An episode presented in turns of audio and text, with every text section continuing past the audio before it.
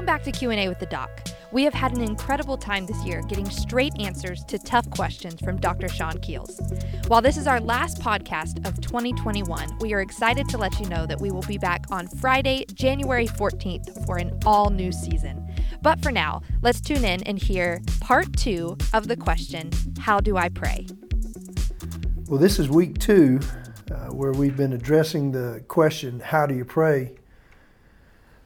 So in 1 John chapter 5 verses 13 and 15, the apostle John gives us some instruction that we might consider on this idea of praying. Let me read the passage first. I write these things to you who believe in the name of the Son of God, so that you may know you have eternal life. This is the confidence we have in approaching God, that if we ask anything according to his will, he hears us. And if we know that He hears us, whatever we ask, we know that we will get what we ask of Him. So, first and foremost, John teaches in this passage that helps us better understand how to pray the privilege of prayer. Uh, prayer is a privilege reserved for those that know God personally through faith in Jesus Christ. Look again at the beginning in verse 13. John writes, I write these things to you who believe in the name of the Son of God, so that you may know that you have eternal life. So John is writing to those who have confessed that Jesus Christ is Lord. Those that believe that Jesus is the only way that one's sins can be forgiven. Those who have place their faith in the Lord Jesus Christ alone for salvation. John writes to these Christians, these believers, these that are saved, and teaches that we have a privilege called prayer. Prayer is an invitation for the Christian to communicate with God. It is an unbelievable privilege for all who profess Christ the God of all that is unseen, the maker of heaven and earth, extended an invitation to you and me, those of us who placed our faith in Christ, that we can converse, we can communicate with Him at any time from anywhere. Because of the Lord Jesus, we have instant and perpetual access to the Lord God Almighty, our Heavenly Father and Jeremiah 33 3 wrote to Jeremiah and so says to us, Call to me, and I will answer you and tell you great and unsearchable things you do not know.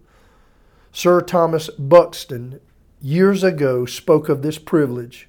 You know the value of prayer. It is precious beyond all price. Never, never neglect it in this passage, 1 John chapter 5 verses 13 through 15, John says that we have privilege in prayer and it's reserved for those that know God personally through faith in the Lord Jesus Christ.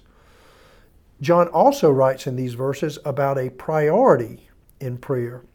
Not only is prayer a privilege, but there is a priority in our prayer. According to verse 14, the priority is that we are to pray according to the will of God. Uh, look again at verse 14. This is the confidence we have in approaching God, that, that's praying, that's communicating to God, that if we ask anything according to His will, He hears us. So the priority in prayer is that we are to pray according to God's will.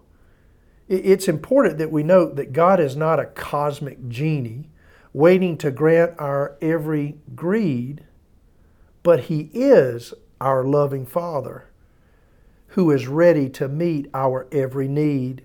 That's why in 1 Peter chapter 5, uh, Peter writes, Cast all your cares upon him because he cares for you. He does want to meet our every need.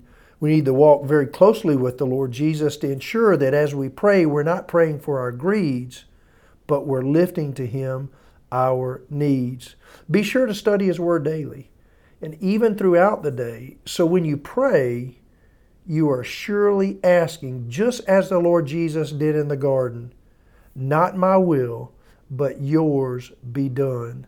Just as the Lord prayed in Luke chapter 22, 42, so should His words govern our prayers as well, that we would be seeking God's will for our life and not our own. God always knows what's best. And lastly, in these brief verses, John tells us that there is a promise reserved in prayer. For those of us that know the Lord Jesus Christ, we can be sure that not only that God hears our prayers, but he answers our prayers. Look again in verse 15. So as it flows out of verse 14, it says, If we ask anything according to his will, he hears us. One, he hears us. And then it said, If we know that he hears us, whatever we ask, we know that we have what we have asked of him. So not only does he hear, but God also answers our prayers. The, the promise in prayer is twofold God hears and God answers. But, but be clear, God answers according to his perfect will for our life. So sometimes, if we find ourselves praying selfishly, God simply says no. Why? Because He knows what's best for us. Uh, other times, He might say wait, because maybe we're not ready to receive what we've asked for.